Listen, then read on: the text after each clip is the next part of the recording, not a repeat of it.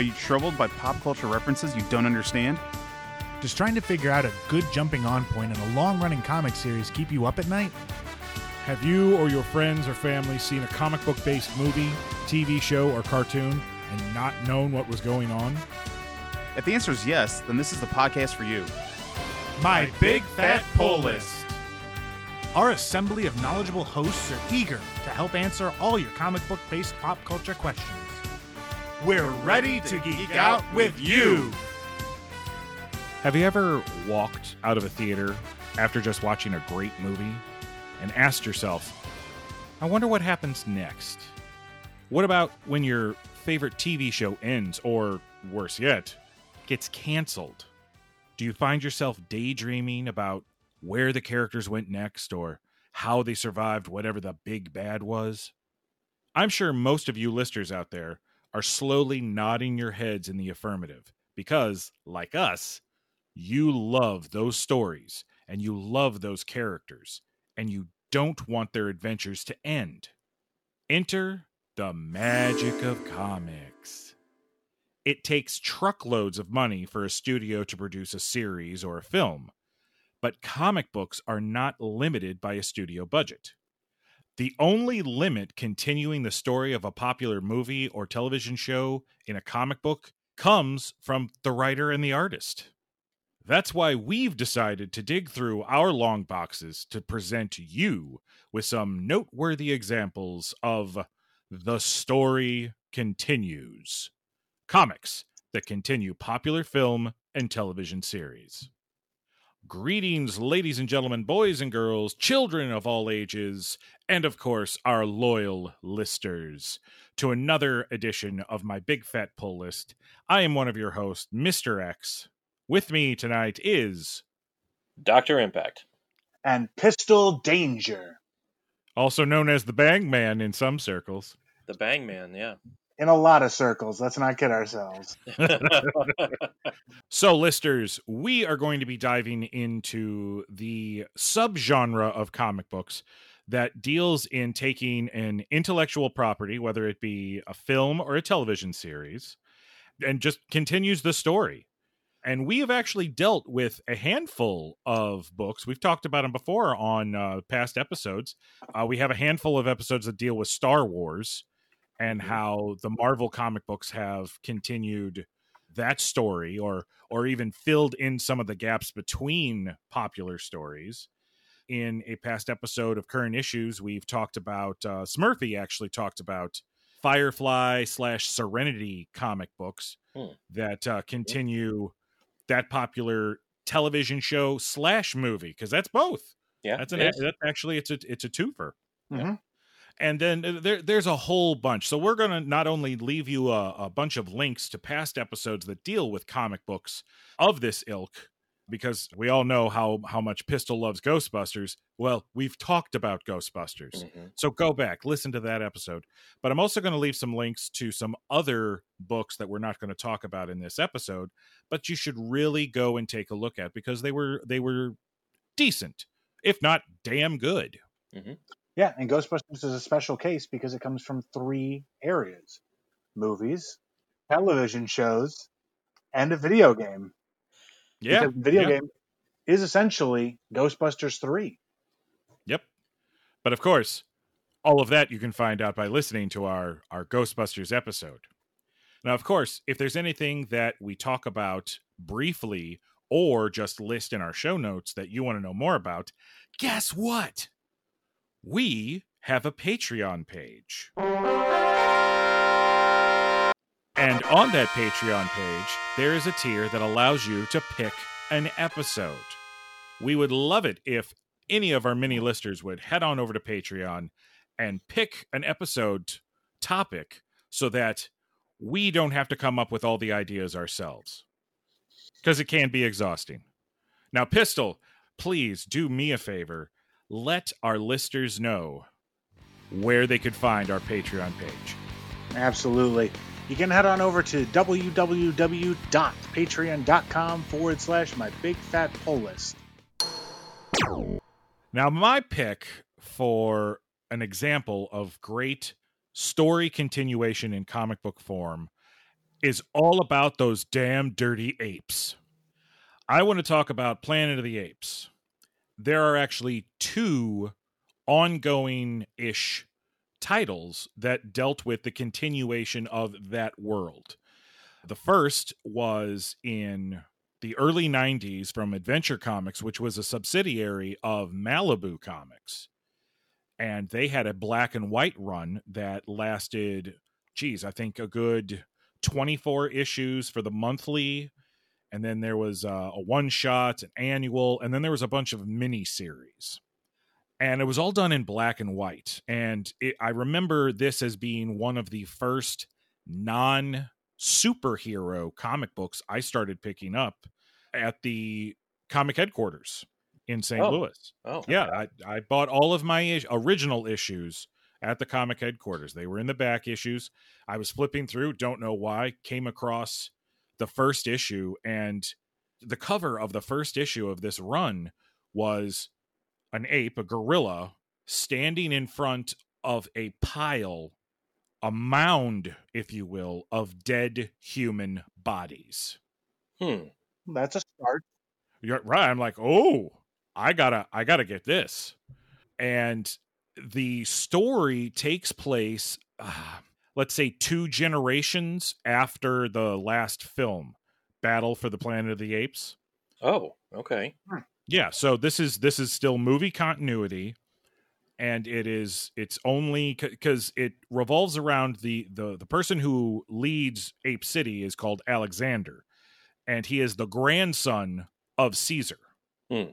Things are not going so well for Alexander because there is strife in the streets.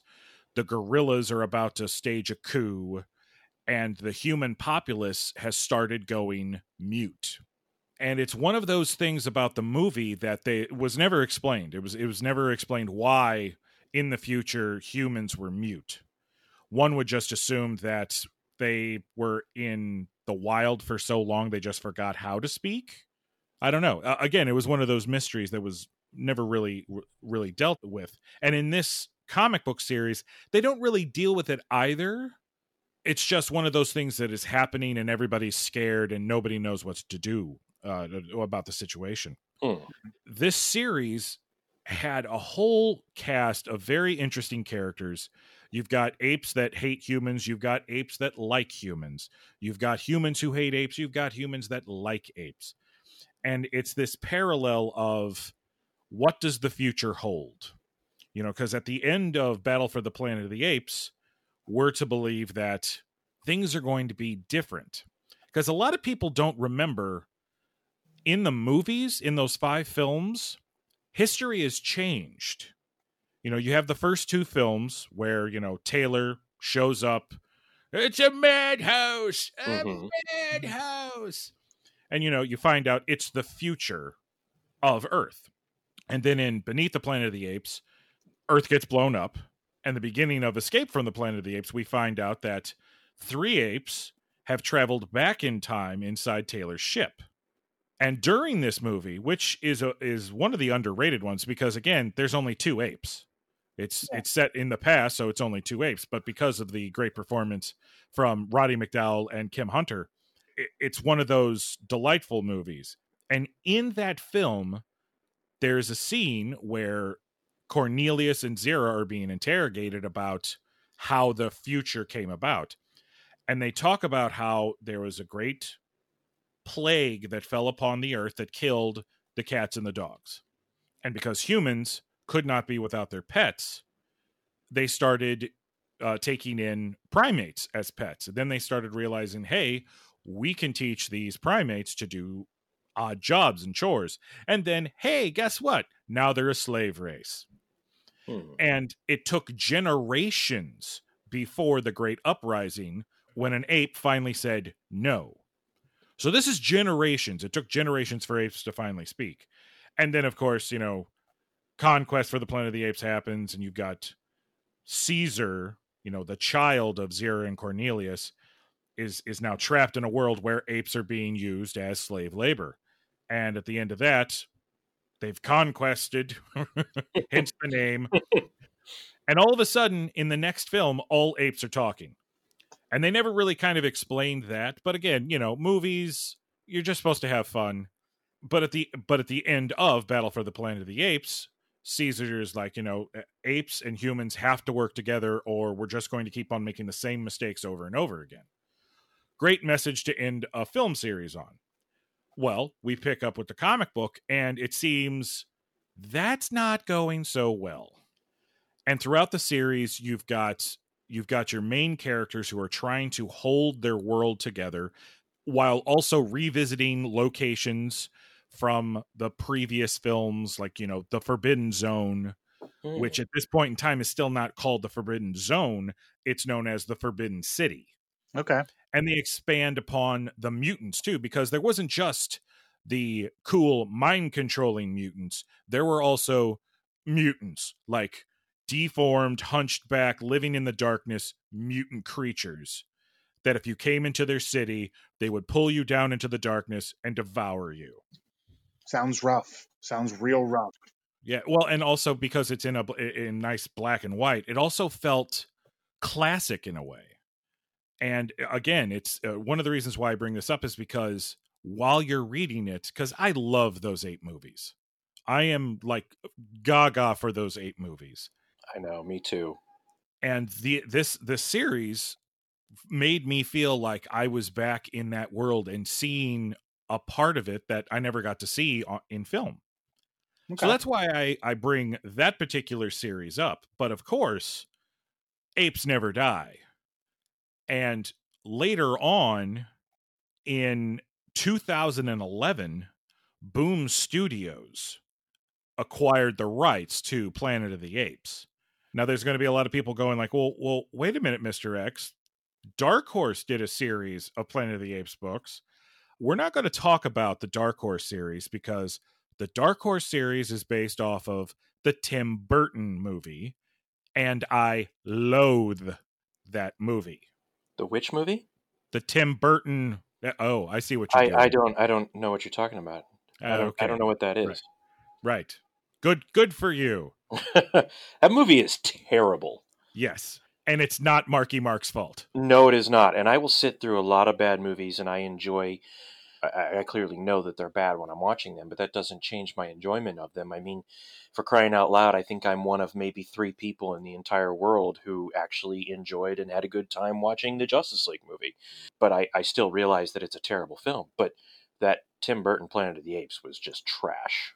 Yeah. Yeah. We're gonna we're gonna circle back to that Justice League re- uh, talk later at another uh, episode because I don't think it was absolute trash. I think it was just good enough that it wasn't bad.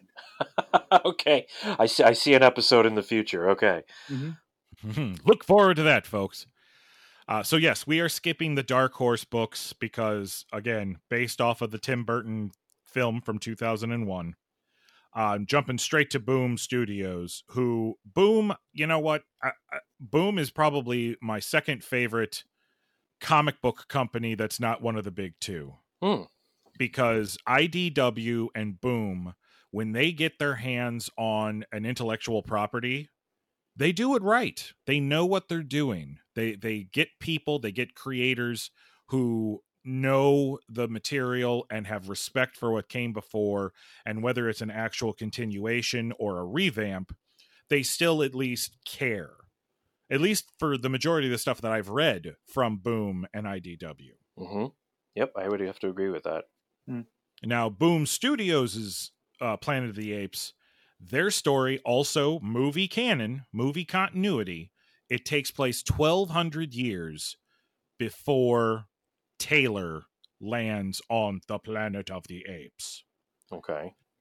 It all starts out, uh, again, it's this world where, yes, apes and humans are living together, but apes are the superior species, humans are a second class citizen and also used for labor.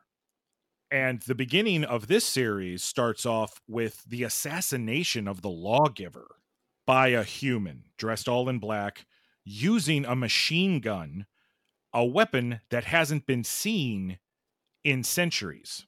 Hmm. Oh wow. So you've got this this nice, interesting who done it and how are they getting the uh, these weapons story, and all brand new characters. Boom is actually responsible for putting out more apes books than Marvel, which they had a series, but it was actually more just a uh, adaptations of the first two films and and they've they've put out more than the uh, adventure series Malibu stuff. Hmm. Uh, they had an ongoing that yeah the series lasted for 16 issues and then the story continued in a bunch of one shots. There was an annual and then a special and then a spectacular and then a giant. Which I absolutely love the fact that, you know, just to be able to keep the story going, every few months they would put out this oversized issue to keep the story continuing. And after all that ended, uh, they started delving into mini series, and those mini series would continue the story of the world. There were three mini series that came out Betrayal of the Planet of the Apes, which takes place 20 years before the original film, Exile on the Planet of the Apes, which takes place two years later, so 18 years before the original film. And then the last thing that they did, quote unquote, ongoing wise, uh, was Planet of the Apes Cataclysm, which was set eight years before the original film. So these miniseries, you're actually getting characters that you either heard of or know from those first two original uh, movies, like Dr. Zaius. Hmm. And throughout all of that, of course, these aren't considered canon, but Boom also put out a whole bunch of great miniseries that were just fun, like a Star Trek Planet of the Apes crossover called The Primate Directive. That's awesome. Yeah, yeah. The orig- and it's the original Star Trek crew. Okay. So it's Kirk. They go through a rift and they end up in the Planet of the Apes time period interacting with Taylor. Like it- it- we're pretending the events of part two never happened. So it's like right after Taylor escapes from Dr. Zaius and the gorillas, he ends up meeting Kirk. And then there's this whole. It, it's a great story. It uh, again, it doesn't necessarily continue the story, but Uh-huh. it's fun. yeah, sure. uh, sure. Okay. They also put out stuff like Tarzan on the Planet of the Apes, Planet of the Apes Green Lantern, Kong on the Planet of the Apes. I am super interested in King Kong and the Planet of the Apes. Yeah, I am too. Yeah. The the first issue, a uh, a dead Kong washes up on the shores just outside of uh, of Ape City, and it causes the science community to go, well, what else is out there? Huh. so they end up uh, uh, building the boats and everything and heading off and they find skull island Really? Oh, wow. They find shit. skull island which has of course humans who can talk Mhm. so that freaks them out already but then there's kong and of course dr zaius is like oh wow okay so maybe this is one of our old ancient gods but of course the gorillas are like no th- th- this giant it's just a giant beast it's nothing like us and you know there's this this whole back and forth uh and then of course you know you've got talking humans so of course the gorillas want to kill them it's like nope they can't they can't exist we can't have any of this it's just like Yeah. that guy that fell from the sky that taylor dude that bright eyes yeah it was really cool yeah, I'm gonna have to Mhm. track that down. Yeah, that's pretty. Yeah, that sounds great. Because it feels like that also could set up for like a much more Titan heavy universe for them to deal with too. Because after Kong, there comes Godzilla, and then after Godzilla comes everybody else. Oh gosh, I didn't even think of that. I was Oh. just thinking of the other stuff that's on Skull Island. But God, you're right. I didn't even think of that. hmm Yeah. Lots and lots of fun stuff. There is one miniseries that is set in continuity, though, just called Ursus, Hmm. to where you finally get to learn the backstory of General Ursus, who was uh, the main bad guy, I would say, if you don't count the wacko mole slash mutant people Right. Right. but you actually get to understand who General Ursus is and his connection with Dr. Zaius because it goes back and it looks at their childhood together. Hmm. So Boom Studios, Planet of the Apes, not only did they do stuff from the original continuity, but there's also stuff based off of the brand new films that has the modern take. Yeah, I was just going to ask, did they continue any of the new? Um, who is it? Reeves, I think. Yeah, yeah, they've uh they not only did they do adaptations, but then there have been mini series that are kind of in between movies, Hmm. basically prequels to certain movies. Sure. And I'm waiting. I'm just waiting. I would love a continuation. I want a continuation of both universes because I appreciate both of them. Well, I'm sure they're they're waiting to determine what Disney is going to do now that they own the. Right, right. Now that they own the property. Yeah, now I know Disney has said that they they have plans for another trilogy that would take place. I think it was something like a hundred or two hundred years after war, so we would make make a much bigger jump. But I, I'm sure that as far as comics is concerned, they're just waiting to see what what that ends up being.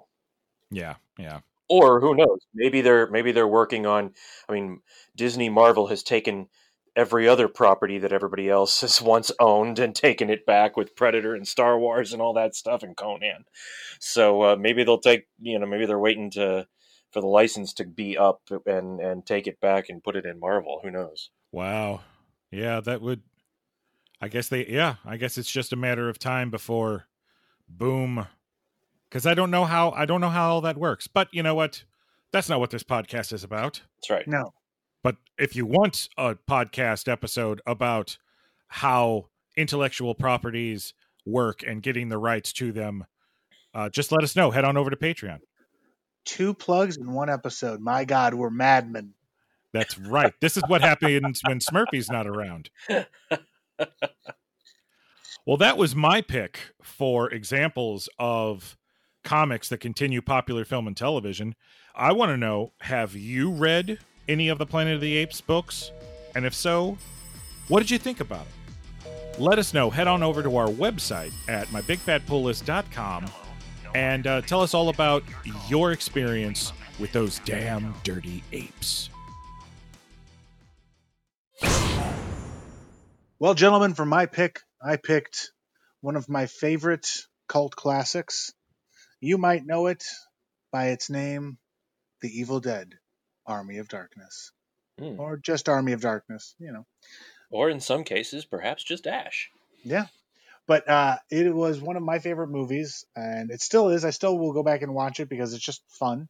I've enjoyed what I've seen of the follow up show, Ash versus the Evil Dead. Mm-hmm.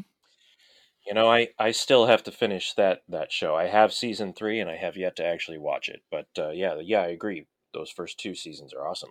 I'm halfway through season two, and then uh, I don't remember what happened, and I just kind of forgot about it. But yeah, Hmm. this reminded me to go back and watch it. Hmm. But um, in between the movies and that series, Ash's adventures weren't over. Uh, actually, there's uh, a couple of different uh, series, and some of them are in continuity. Uh, all of them are technically in continuity, but some don't follow the other continuity, but they follow other other continuity. It's a weird thing, and I don't. And I recommend you finding what you like and then sticking to that because the first one is uh, the one I picked up, which is Ashes to Ashes. Yeah, yeah. I got it a couple years afterwards at a uh, at a market, and I got all four issues. And basically, it's what happens right after Army of Darkness. If I'm remembering right, the wizard comes to the future to be like, "It's not over, Ash. We need to go back and do that shit again." I think, and then they end up in ancient Egypt. Yes. And then the Yeah. wizard is horribly murdered. And then that leads to the ret- I can't remember if his murder, it's been a while since I've read this. His murder leads directly to the return of Nega Ash. Somehow those two are connected, I believe. And then Ash fights evil Ash one more time because if it worked the first time, it's gonna work the second time hmm Right. and then uh then they go back home if i remember right i mean not the wizard he's dead and evil ash is dead so you know ash i guess just goes home Yeah, yeah. Dynamite. God, I can't. I, I remember when those came out, and I was like, oh man, the art was great. The story was fun because it it felt just like the Army of Darkness film. hmm And then they continued it with another miniseries called Shop Till You Drop Dead. hmm And I think I have two issues of this somewhere, and then I never saw it again. It- At the time for me, it was hard to pick up comics because I really was kind of on my way out, and I was just picking up what I wanted. So I didn't really peruse shops a lot. So if I saw something I liked, I would pick it up. And generally, I would pick these up, but I would, you know, I wouldn't go every week. In Hmm. fact, I'd maybe lucky if I went every month.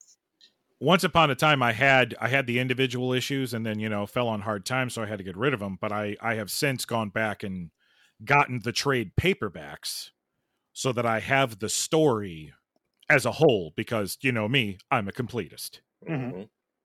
That's why we call you Mr. Completist. Yes.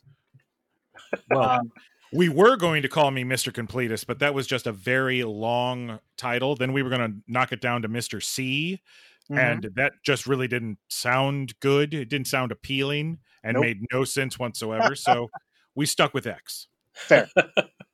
From there, it kind of devolves down into uh, Ash versus, and then a couple of other stories.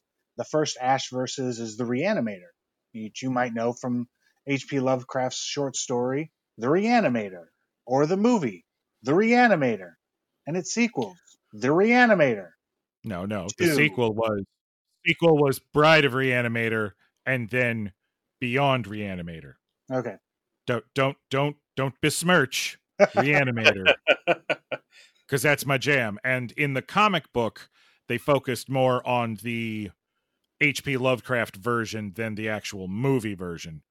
But yeah, that that was an ongoing series. The two po- the two previous miniseries were so popular that Dynamite was like, "Well, let's just let's just do this every month." And it it, it just like you said, it it started off as a okay, so for four issues we're going to have Ash deal with uh Reanimator. So Deadites start to inhabit the bodies of Herbert West's experiments. Uh, okay, yeah, that makes sense. Makes no sense whatsoever, but it sure was fun. Mhm. And then after that, he like he returns to the cabin. Mhm. Then uh, he goes up against the original classic monsters like Dracula, Frankenstein's Frankenstein. monster. Mhm. It's just it was just a wacky series. So let me Oh, yeah. let me ask you this, and and- if you were building to revealing this answer anyway, then just tell me to shut up and, and wait, and I will. But um, there was at one point a time where I was starting to pick up, and I don't even remember now what it was, but I was starting to pick up some Evil Dead or Army Darkness comic at some point that they were putting out from Dynamite, and um, it seemed as if it was certainly playing off comics that had come before, so there was some stuff that I was missing. But then there was another series out at the time that was also from Dynamite that from my standpoint as someone new coming into it at that point, it didn't seem like they connected. Did all or does I, sup- I suppose I should say because it still continues. Does all the Dynamite stuff actually still connect to each other to No. itself? Oh, okay. It. Okay.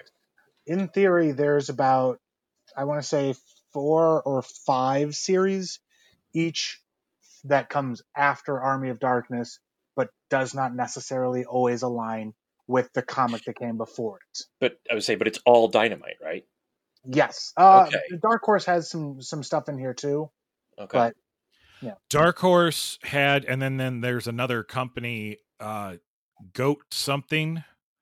I can't Mhm. remember what they're called. They own the Evil Dead property, or more specifically, the Evil Dead Two Dead by Dawn property. Okay, okay, so that's where because of the, the all the rights issues that that series already. Yeah, yeah. Oh, okay, got it. I'm with you now. And Dynamite owns Army of Darkness. Okay, So anytime some new creator would come on, it would just end up being their interpretation of what they thought was going to happen after the film. So sadly, even though there's a lot of books out there, there's now like an Ash multiverse hmm Mm, because of all of these comic series and miniseries.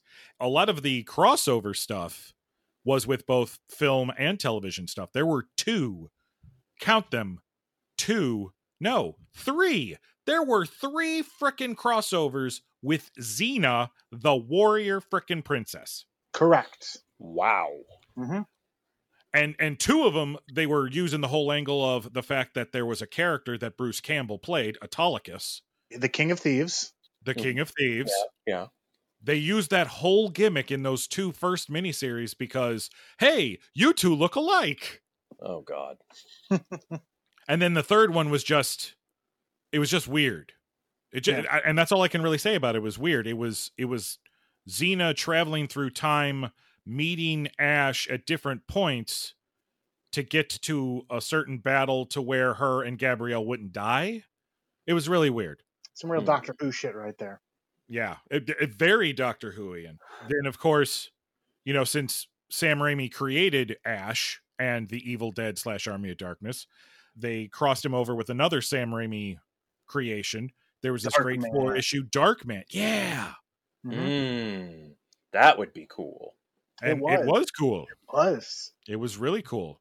I don't But even I know think- if people have the single issues anymore, but I remember. Yeah, I, I definitely don't. I have the trade paperback. it. And I think trying to find the single issues, those are up there because Mhm. you wouldn't think about it, but some of those older books from Dynamite, they're pricey now. Hmm. yeah, And I think it has to do with uh with the art. Uh, I do believe uh, a lot of the cover art and interior art was done by Nick Bradshaw, who at the time was popular, but since then has like like he blew up. Huh. Okay. Mm-hmm. And there's so many other crossovers. They uh, Well, there's a big one in that the Freddy versus Jason sequel actually did apparently have a script against Ash, and it was used for one six issue run of it. Freddy versus Jason versus Ash, where Yeah. Wildstorm Yeah, and Dynamite now that- That I have, and that is, I love that thing. And then there's a follow up to it, Freddy versus Jason versus Ash, The Nightmare Warriors. six issues, and uh, that was uh, also another joint between Dynamite and Wildstorm. Mhm. Yeah, because Wildstorm, and this is a nice segue into another property. Wildstorm held the rights to all of the modern movie monsters like Jason, Freddy, and and Leatherface. I remember I used to have those books, but again, fell on hard times, had to sell them. Those things are they're they're like if you find them in the wild, it's rare, and when you Yeah. do find them, they're pricey. Yeah, I uh, I had all of those, and uh, all of the the Wildstorm ones, um, and I think it was because of the the Freddy versus Jason versus Ash that really kind of turned me on to the whole thing. And like you, Mr. X, I fell in hard times. I had to sell them, and oh man, am I really upset about that? Because you can't, you, You can't, can't find them. no, you can't get them for. Well, you can't find them first off, and then when you do, Right. you're you're paying at least i would say at least 15 20 bucks per issue Yeah. for some of them um you know and they're they're what 10 maybe 15 years old About 15 years old, I would say. Yeah. Mhm. Yeah, that uh, Nightmare Warriors was really fun because it brought back all of the surviving characters from both the Nightmare series and the Friday the 13th series, oh wow including Tommy Jarvis oh wow to Mhm. team up with Ash to go up against, again, Freddy and Jason. that's cool Mhm. Yeah. And one of my favorite crossovers, I would be remiss without saying it, is while it isn't Army of Darkness and Bubba Ho-Tep, it's Army of Darkness versus the Marvel Zombies. And I remember seeing that in the store and being just just dumbfounded, like, wait, what? No, this isn't a thing. But then I picked it all up, and it even has a cameo by my favorite superhero team, Nextwave. They show up for two panels that's And then- awesome and then they are and then and i ex- exact quote from a line of dialogue they are ruthlessly dispatched off panel by um oh what are the kids the the little kids Power Pack. yes they are ruthlessly dispatched off panel by the power pack Oh, oh, totally forgot oh. about that. oh yeah i loved it it was great Yeah. because the uh, Army of Darkness versus Marvel Zombies was actually like a uh, a halfway point for the Ash series for the Army of Darkness series because the first ongoing ended at issue 13 hmm the death of ash Right. And he's spirited away and he's like he's traveling through universes. And he ends up on the Marvel Zombies universe. And at the end of Marvel's uh, at the end of that miniseries, then he ends up in a world filled with uh, the last page is him facing a bunch of Marvel characters, but they're all werewolves. Mm-hmm. And then that just, you know, it's it's the end, but then the next ongoing starts and you're led to believe that Ash was jumping from reality to reality to get back home. And since he's been gone, the Deadites have taken over the Earth. Hmm. So now, uh, so so the new series starts off. It's like a Mad Max post-apocalyptic thing, and Ash must find the book to recite the words to go back in time to stop all this from happening. And that's where we want to ask you, our lovely listeners, what did you read of Army of Darkness? What were some of your favorite memories of it? Did you even know it existed? Head on over to our Instagram, our Twitter, our Facebook, and our website. And of course, leave the comments. Klaatu, Barada, Nickelback? Well, gentlemen, um, there were a couple of things that I had thought about picking. You know, uh, there, there is still a lot of great stuff out there, and, and it would certainly probably fill even another full episode like this somewhere down the line. But Oh yeah, oh yeah. Right, right. But for this specific episode, I decided to go with the new IDW Star Trek comics, uh, particularly and specifically the Next Generation stuff. but Mm, I, I'm not necessarily leaving out the other properties. I, I'm specifically talking about the stuff that IDW has been putting out since Free Comic Book Day of 2017. IDW has had the license for Star Trek for a long time, and I think going back to 2005 or 6, somewhere around there, I think. Specifically, this is the stuff that IDW has been doing since 2017 because it has really felt like this stuff is almost like a new continuation. And I never read the previous IDW stuff, so I have no idea if it connects to that stuff or not. But these started with the Free Comic Book Day one shot Star Trek The Next Generation Mirror Broken. Hmm. And it is exactly what you would be assuming it is. It is a quick little tease and a look at the Next Generation version of the Mirror Universe, which then spawned into a six issue miniseries uh, of the same, same title. You don't get any of the characters that we know from any of the shows or any of the movies. This is only the Picard of the Mirror Universe, and and so on. And this whole first six issue miniseries is just their story and how they end up on the Enterprise. And it was it was fascinating to me because it didn't seem to being solely in the Mirror Universe, it did not seem to connect to anything. It did not seem to be continuing any kind of storyline from any other property, either be it the movies or the TV shows or whatever. So it was kind of neat. It was just six issues set in this alternate mirror universe, and uh, you know, it was kind of fun to see that Picard was on the Stargazer still, and he gets a visit from Grand Inquisitor Deanna Troi, who explains to him that the uh, and I and I forget what the name of the they're not called the Federation. Terran Mother- Empire. Th- thank you, thank you. That's it. Yes, thank you. The Terran Empire. Yeah, that's what they're called.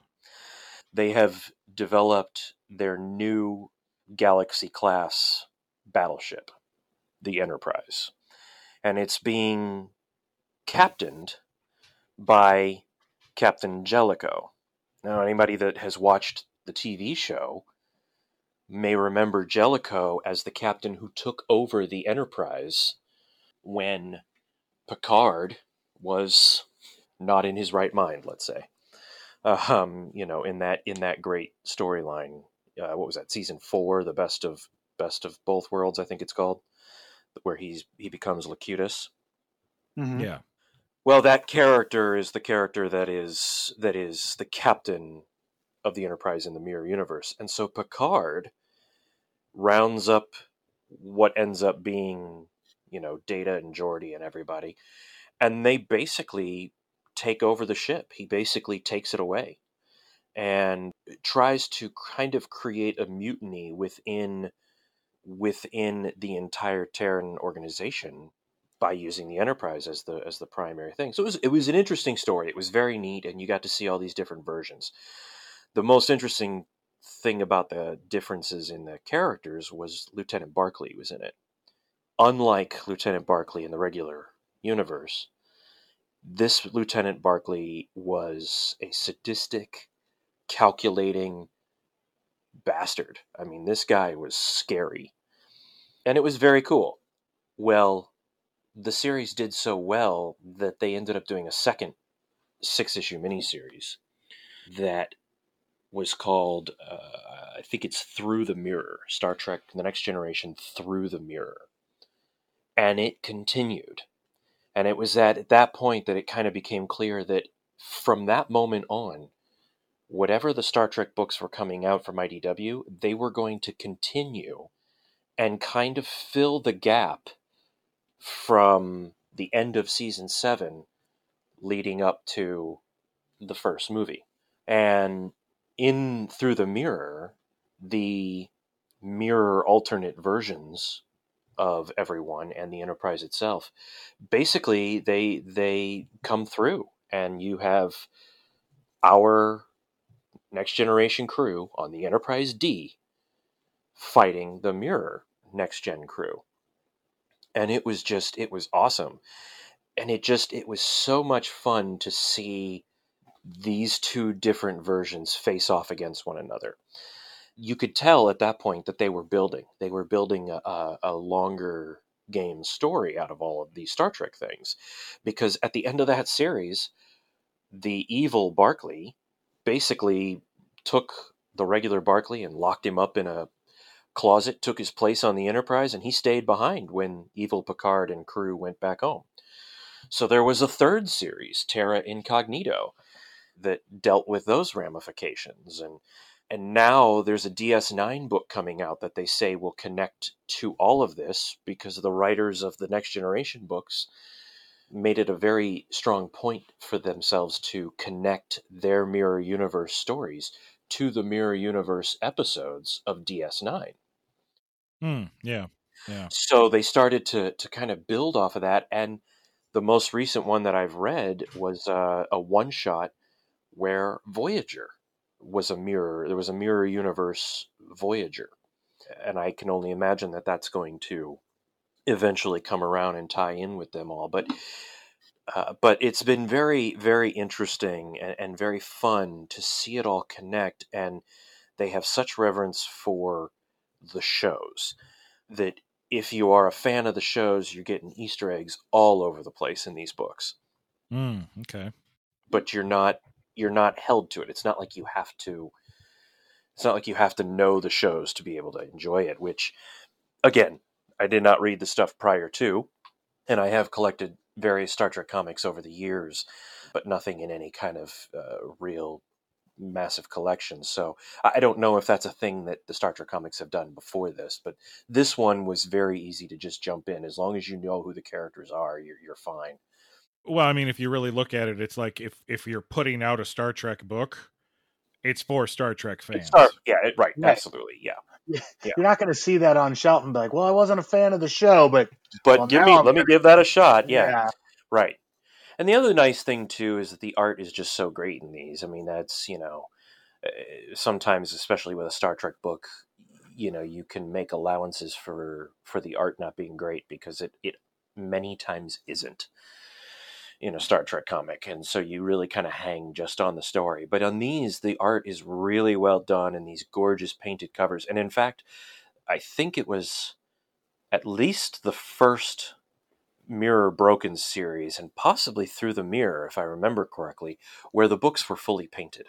Oh, wow.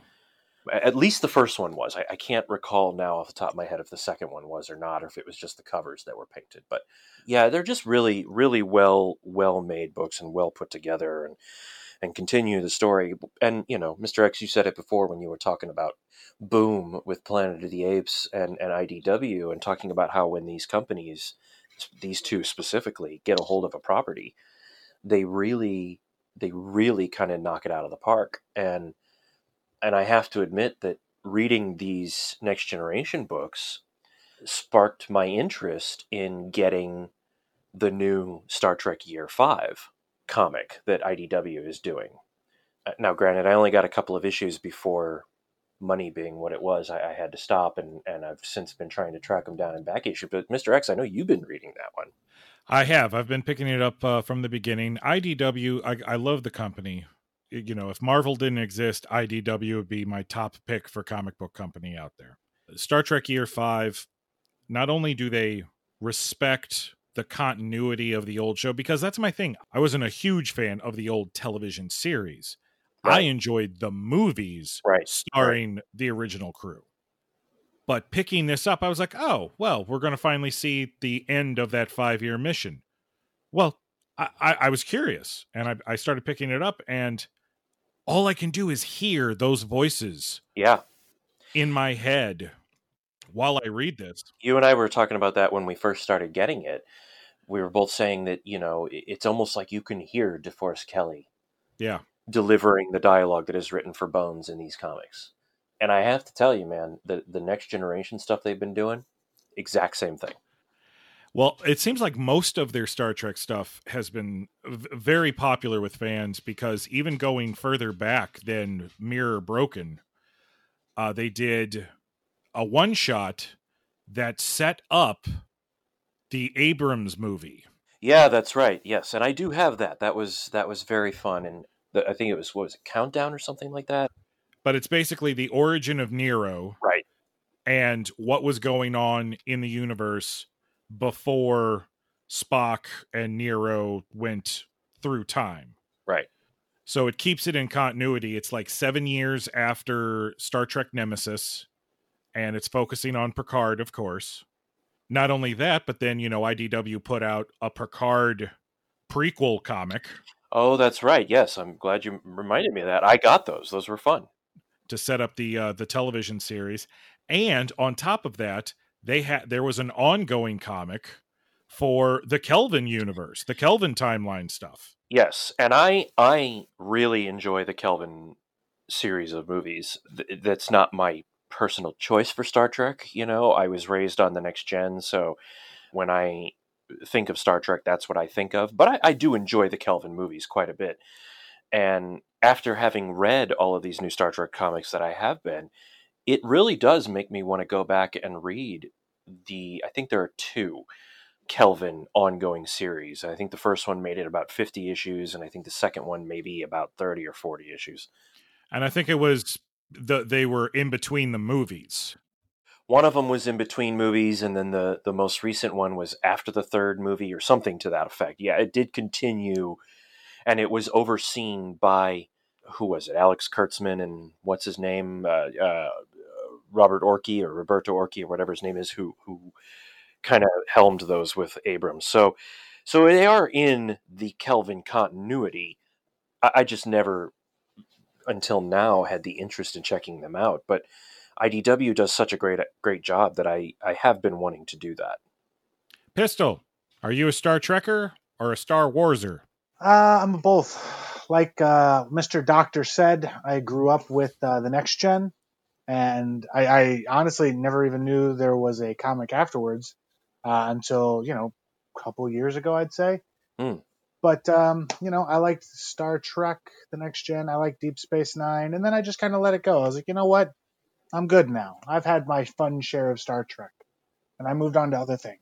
I think I think a lot of us were in that boat because I I only made it three or four seasons into DS9, and I don't even know if I made it through a full season of Voyager. And gosh, I, I can't even tell you if I made it three or four episodes into Enterprise it, it wasn't until the J.J. Abrams film that I kind of was slowly starting to get my interest back into Star Trek. But I, I have to I have to say, man, I, I've said it a few times here, but I'm going to reiterate it. These new post mirror broken Star Trek books that IDW has been putting out, it has completely reignited my my love and passion for Star Trek, which is which is hard to do for a property that started in television and film. You know, usually uh, I get I get the bug when I see a sequel to a movie and then go back and read the comics. Whereas in this case, I've been reading the comics and it it got my bug activated to go and, and start watching the shows again and everything. So um, well, there's something to keep an eye out for because in the spirit of the broken mirror, the mirror mirror universe, and I think it's only a one shot. I don't think it's a mini series, but if if if memory serves, I do believe IDW is about to put out a story about Khan in the mirror universe. Yes, I have heard that that is something uh, that is coming.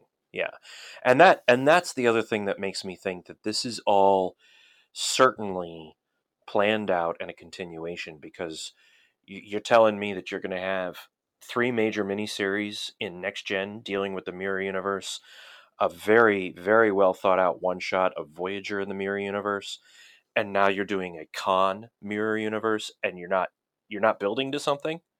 Mm-hmm. I mean, maybe they're not. Maybe it's just interesting stories, but it seems to me like they are really developing a a very cohesive, connected comic book universe, which companies seem to have had difficulty with when it comes to Star Trek in years past. Yeah. So you know that's that's just another put another win in the IDW column.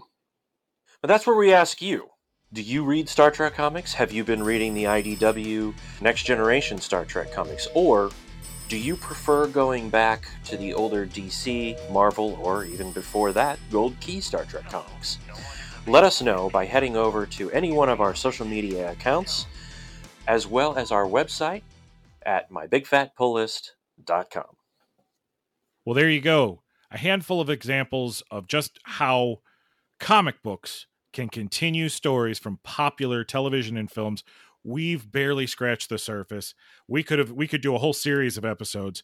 There's there's comic books that continue the story of farscape a great science fiction show from the early 2000s there's actually two comic book series that continue the adventures of jack burton from big trouble in little china. Mm-hmm. for anyone that uh, that watched the little known show jericho there were two series written by the writers of the show, season three and season four, that continued yeah. the story of Jericho. Yeah, there's lots out there. And for all you horror buffs, were you sad when Penny Dreadful was canceled after three seasons? Well, guess what? The comic book picks up where the show left off and continues the story. So there's a lot of examples out there, and we've just talked about a few. So until next time, loyal listers, I am Mr. X. I'm Dr. Impact. And I'm the Bang Man, Pistol Danger. And we'll see you in the funny pages. That's our show, folks. Tell your friends and family about our program. What he means is you and everyone you know should subscribe, rate, and review our podcast on every app possible. Want to help support the show? Visit our Patreon page. We have a variety of incentives at multiple tiers sure to satisfy any and all hardcore geeks. You can also follow us on social media where we post weekly comic picks, breaking news stories, and glimpses into our everyday geek lives. Until next time, keep your turtle shells waxed. Your power rings charged. And your proton packs primed. Ooh, what's this do? No, Smurfy, not the containment unit.